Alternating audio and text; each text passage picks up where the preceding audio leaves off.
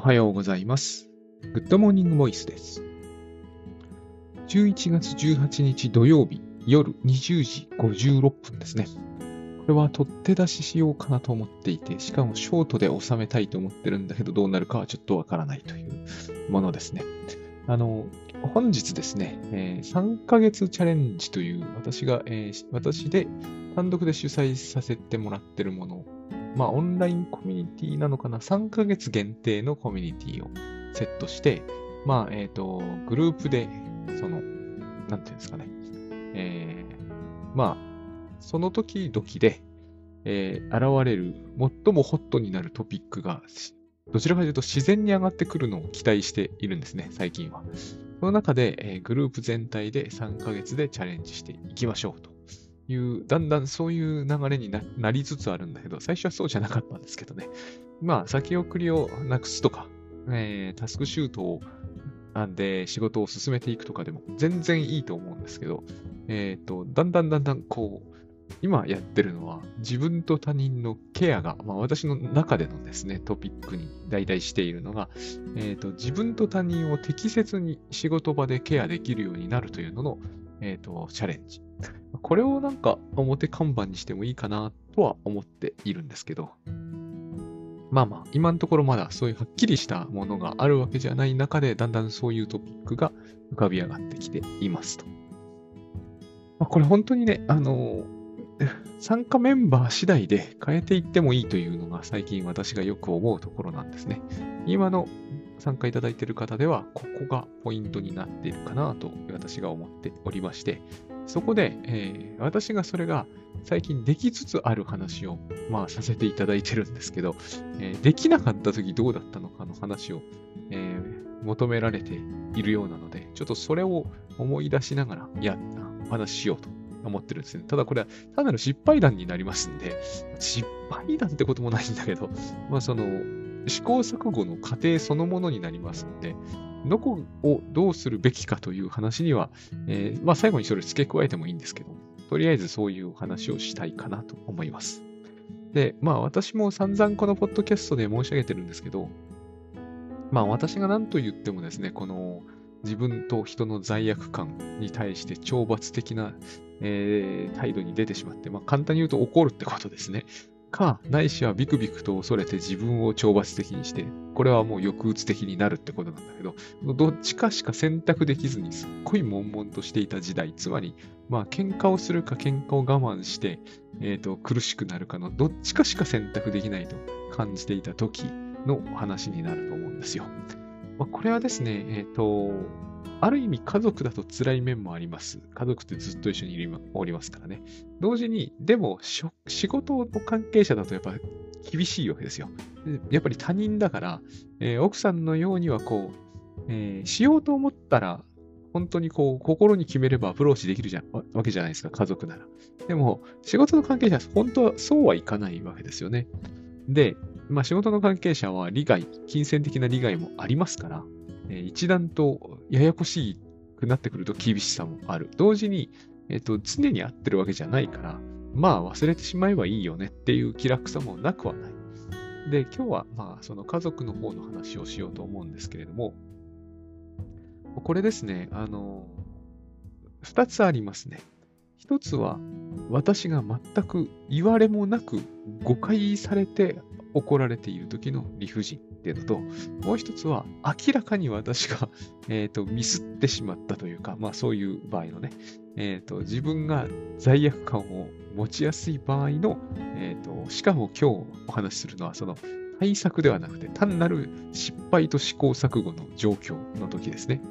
まあ、これは、えーとりあえず、倉園慶三さんのグッドバイブス以後ということでいいと思うんですね。えっ、と、以前はもう、私は、ある意味、こう、恐れるばかりっていう人間だったんで、あの、たまにね、急須猫は噛みますよ。そりゃね。あの、いい加減嫌になってくることもありますから。でもそれは基本的にあまりにも、えっ、と、まあ僕の観点からすれば、あまりにも、えパーチされてるうちに、えー逆、もう逆ギレするというだけであって、基本的にはやっぱビクビクが僕のデフォルトなわけですよ。で、まあ、えっ、と、まあそういう人間だったんですけど、まあ倉園さんの当時はですね、一番最初に私が伺ったアドバイスでは、恐れと不安を持たないと。まあこれは、これだけ言われたわけではなくて、それです。でも、まあ、いざという時はやっぱり一つか二つぐらいしか思い出せないわけですよ。えっ、と、愛の選択と、えっ、と、分離の選択とか、えー攻撃は最大の防御とか、まあ、いろんな話があるんだけれども、えっ、と、全部を同時に思い出すことはもう困難なんですね。しかも、もう間もなく夫婦喧嘩が始まるぞっていう時になって、そうやって、えっ、と、愛とは何とかみたいなことを、えっ、と、考えられない、考えられないっていうのはこの番組でもおなじみですが、考えられないからこそ、えっ、と、一個しかフレーズが出てこなくなったりするわけですよ。まあ、そういう時に私が、えー当時一番やっぱりまず大事だと、私にとって大事だと思ってたのは、えー恐れを、恐れを何とかすると。もう、えーと、恐れだということは確実になってきた時期があるんですね。不安とかではない。不安というような、そういう言葉のニュアンスと合わない。いや、やっぱ恐怖だと。問題なのは何が恐怖だっていうことだったんですね。当時試行錯誤していて。やっぱり、あの、まあ、妻殴ってこないですから。刺したりもしませんし、よく言葉で刺すとか言うんですけど、僕はやっぱり、その、唯物的な思考の人間なんですよ。えっ、と、MP が削られるとか、精神が消耗するとかいうのは、本当のところ信じてない人間なんですね。やっぱり、殴るとか、傷ができるというのは、だから割と僕は倉園さんがですね、心は形がないのだから、本当は傷つかないというのは、えっ、と、少なくともそこに異論はなかったんですね。傷というのはやっぱり、えっ、と、ほら、あの、まあ、形状があってこそ傷なんですよ。傷とはそもそも形状ですから。あの、心の傷っていうのはやっぱりですね、えっ、と、体に受ける傷を比喩で使ってるものだと僕は思うんですね。これには異論がある人は、あ異論があると思うんですよ。いや、心こそ傷つくんだって意見もあると思うんだけど、やっぱり私はどうしてもそこはですね、本質的には、えっ、と、唯物的なんですよ。まず現実には物というものこそがあるっていう人間なんですね。やっぱりこう、ガザ地区とかが気になってくるのはそういうところにもあるわけですよ。ああなっていったら心の傷とは言っていられない。心は傷つきますよ、もちろん。ああいう状況でこそむしろね。でもまあやっぱり、えっ、と、傷では済みませんよね。ビルの破壊とかになってくると。我々はあれを目にすることすら、あの、目にするっていうのはつまり目の前であれが起きるということを、あの、あんまり意識しないですけれども、僕はやっぱりそういうことを考えがちな人間なんですよね。物というものの破壊力とか、えっ、と、我々の依存度ってものについて私はすごくやっぱり意識が、えっ、と、回りがちなところはあるわけです。まあ、こんな心心言ってる割にはなんですよ。物ってのは力を持ってんなってのはよく思うところなんですね。だから私の妻が殴らない刺さないっていうのは僕にとってかなり大事なことでして、当時ね。えーだからこそ何を恐れるのかと。その、例えば、え経済力からしてもですね、まあこの家の経済力、原則私が持ってる。だから、いざ別れるという話をされても、真に困るのは私ではない。そういう経済的な意味ではね。これちょっとひどい話かもしれないけど、でも、真に困るのは私ではない。で、さらに言うと、えー実家も、まあ、いろいろ問題のある実家ではありますが、父母とも健在で、しかも父母とも私に対しては非常にこう、基本、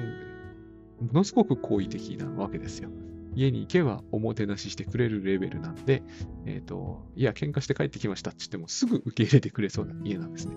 どの観点からしても、私は喧嘩して困るってことはないな。本当のところ。だから、真に私が恐れなければいけないものは、えっ、と、外的、客観的要因としてはほぼない。まあ、あ僕も人殴ったことって実はほぼない人間なんですよ。あの、だから、殴り合いをすることはありえないけど、殴り合いをして負けるとも考えられないわけですね。しないですけどね。何を自分は恐れるとところが私は非常に怖かったわけですよね。だから、ここがもう最大の、最初にして最大のポイントだったわけです。恐れを手放しましょうって言われても、手放せない。こう、やっぱり、まあ、私、あの、ジェットコースターっていうのは非常に苦手なんですけど、えっ、と、ジェットコースターに乗れって言われてる感触と非常に似てたんですね。大丈夫なはずだ。大丈夫なはずなんだけど、私よりちっちゃい子とかが割とキャッキャ言って乗ってるから、もう絶対大丈夫なはずなんだけど、大丈夫ではない。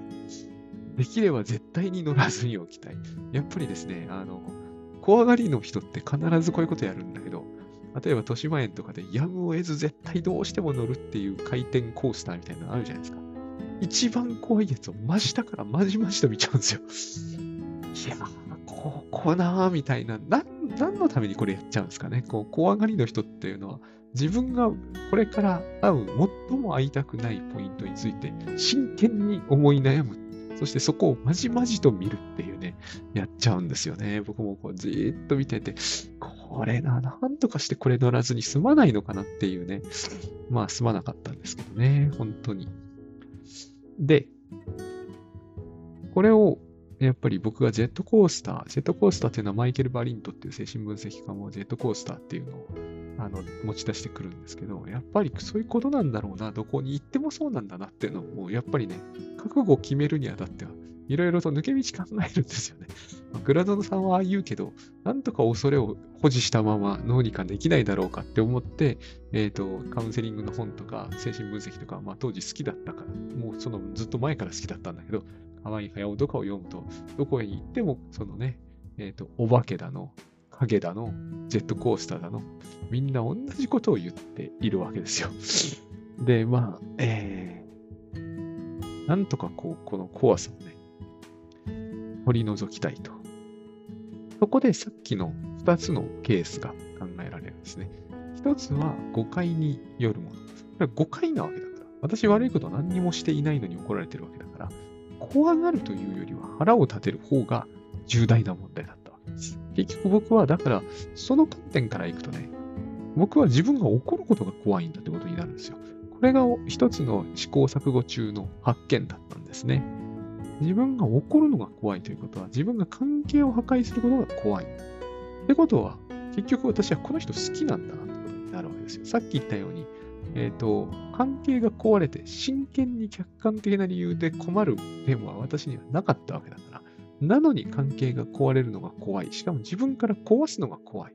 で、もう一つ大事なポイントがあると思うんですよね。壊すのが怖いなら怒んなきゃいいじゃないですか。ところが私は怒りたいっていうのは強くある。この自分を恐れているっていう面がああるなっていう。つまり、私が怒り狂って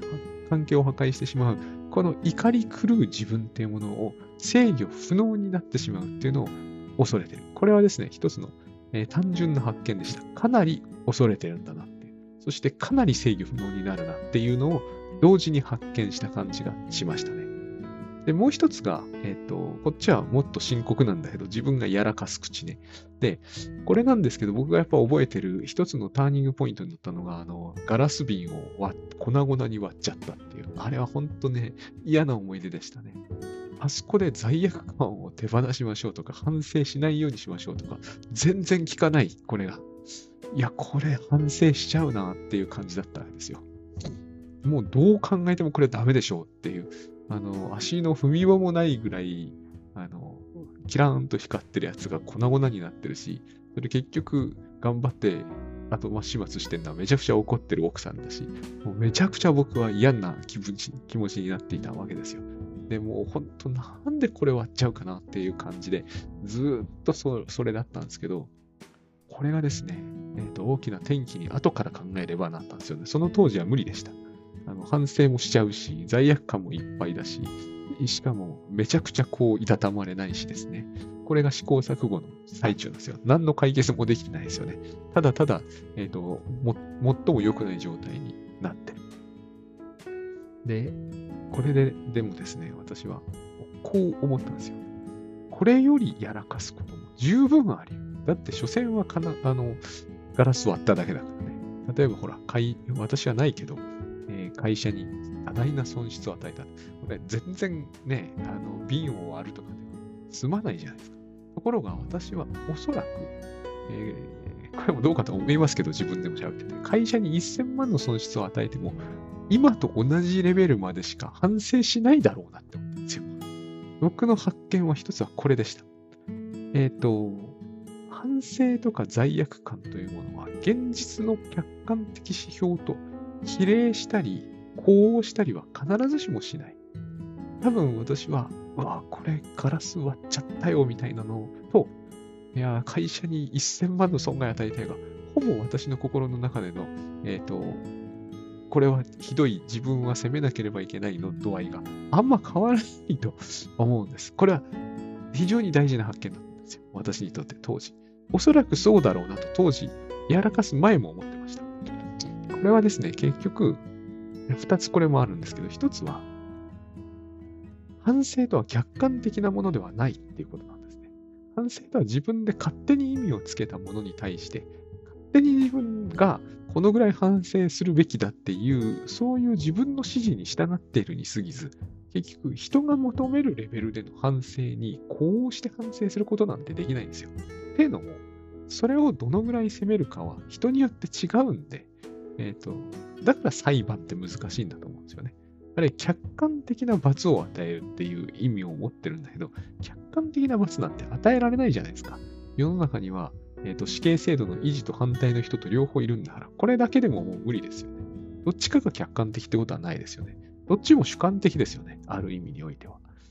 死刑こそが客観的に正しい罰だとは決して言えないと思うんですよ。死刑制度に反対の人がこの世の中に一定数いる以上、しかも増えたりしますからね。減ったりもしますけどね。だから、えっ、ー、と、罰、結局のところ自罰と言っても、それは客観的なものじゃない。絶対に主観的なものである。そして、絶対に主観的なものであるということは、つまり、自分でやってるってことなんですよね。よく、あの、グッドワイブスで倉野慶三さんもよくおっしゃってる通りで、これは自分で自分を傷つけることしかやっぱりできないんだってこと、私はあの時に学んだ気がする。どん底感があったんで、どん底ってことは私が決めてるんですよ。私がやりやりうる、えーと、悪いことの中で、これが最悪のことだとは、あの、それまでの私の人生全体から考えても、それが最悪のことだとはやっぱ思えなかったんで、これがどん底だということは、私が決めてるってことなんですね。この発見は大きかった気がします。以来、私は反省というものはしちゃうように思えても決してしちゃうものではない。だから、残るは何が怖いのかってやつに、残るはここに集約されてきたんですね。何が怖いのかはもう明らかなんですよ。罪の意識を人に示せなくなることが怖かったんです。示せなければさらなるバッシングを受ける。でも私はこれはおかしいと思ったんですね。自分を責めるということに意味があるんであるとすると、人からのバッシングが怖いっていうのではダメだと思うんですよ、はっきり言って。それは反省ということとは違う気がするんですよね。それは単なる恐怖ですよね。だから、結局、反省ということの中の意味には、えー、反省することによって、えー、相手からのバッシングを和らげさせたいという思惑があるはずなんですよ。そういう欲求があるんだと思うんですよね。私反省してるから、あんまり叩かないでくださいと。これは要するに叩かないでくれって言ってるのであって、別に反省してるわけじゃないような気がしたんですね。その時もそうだったんですよ。いや別に叩かなくったっていいじゃんと。私一人で住んでいたら結局一切反省しないんだから。そして私一人で住んでいたら反省しないということは、要するに私が言ってることは人にバッシングされたくない。この場合は目の前の人にですね。そうすると自分の本当にやったことだろうと、誤解による怒りだろうと変わらないはずだと。叩かれたくないというのが全てであればね。で、全てだということが、とその時私にはなんか判明したような気がするんですよ。所詮は罪の意識というのは、の重さというものは意味付けだし、自分がしたくないと思えば、本当はしないはずだし、しかも、えっ、ー、と、その時の、えー、人に、目の前にいる人に、あまり責められずに済むんだったら、それに越したことはない。だから罪の意識を持っていようって、これは、えっ、ー、と、結局罪の意識などというものとは違うような気がしたんですよね。コミュニティの問題だなって感じがしたんですよ。これが私が多分試行錯誤していた時の、えっ、ー、と、なんかこう苦々しさってものの中にあったものですね。非常に自分は都合のいいことを考えていたわけですね。まあ今も考えますけどね。で、これをやめるにあたって、いろんな試行錯誤をしたものがこういったものだったんですけれども、えー、その時にうまくいかないというのはですね、結局のところは罪の意識を持たないでいると、えっ、ー、と、いや、終わっちゃったけどしょうがないよねって言われて、ますます奥さんの怒りを増幅させるっていうことが怖かった。ということは逆に言うと、えっ、ー、と、これはもう千代らしい態度を見せておくに限るなっていうふうに考えたんですね。あの、反省するというのは極小に抑えて、できればゼロにして、とにかく塩らしい態度を見せておく。これが大事だって言うんだったら、そうすればいい。つまり、反省しないっていうのは、このあたりから私の中で、えーと、固まってきた感覚の一つなんですよ。塩らしい態度っていうのはですね、面白いことに、塩らしい態度をとっていると、だんだんだんだん、こう、自分が抑うつ的にもなっていくんですね。ここがこらえどころだって当時は思いました。今はもう少し違うけど、当時はそう思いました。試行錯誤の最中に。態度が私の心のありようを決めていく。これはもう社会心理学では有名なテーゼですけども、あるんですよ。だから怒るふりをしてると腹が立ってくるし、えー、と泣いてると悲しくなってくる。そういうことはあるんですよ。まあ、これが全てだっていう心理学的な主張は行き過ぎてますけど、間違いなく自分の態度に自分の心が引っ張られるのはあります。引っ張られないようにするのが大事だと。用らしくはするけど、内心での反省はやめようというふうに、えー、して、で、これは不誠実だって話によくなるんだけど、これに誠実もへったくれもないなって感じが私はしたんです。まず、ここにあ、そこにあったのは二者関係ですからね。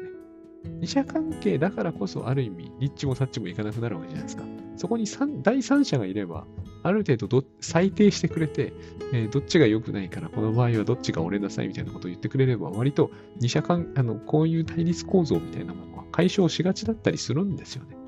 娘がやってくれれば簡単ですよ。できないからこそ二者関係は難しい。だから二者関係においては、塩らしい態度を相手が求めてるなら、塩らしい態度をとっておく。代わりに、代わりにではないけど、でも一方で私は内面では別に反省はしないに越したことはない。まあ、このぐらいでしたね。当時できたことは。えっ、ー、と、これはできたうちに入んないんですけどね。実際には罪悪感が手放せていたというわけじゃないし、怖いままだったし、えっ、ー、と、めちゃくちゃ抑うつ的にもなっていました。でも、少なくともこういうふうに決めてしまうことによって、それまでのほどひどいことにはならなかったんですよ。結局、あの、それまではもっとひどかった。身体的反応も伴っている。何しろ体にこれを背負わせてそこを罰するみたいなことをしてたんで、えっ、ー、と、例えば体のせいにしちゃうっていうのはありますよね。その頃私はやっぱりこう、瓶を割ってからですね、手というものが信用ならない感じがしたんですよ。割ったのは手の、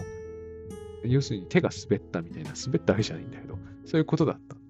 手がこう動くってことが良くないって感じがしたんで、それからどうしてもですね、台所に入ると手を見るっていう変な癖がついたんですよ。手を監視したくなるんですよね。これが私工作後の間で出てきて、体を罰したくなるっていうのはこういうところにも、え、ー、と多分にあると思います。まあ、いろんな形で出るんですけどね、体への罰っていうもの。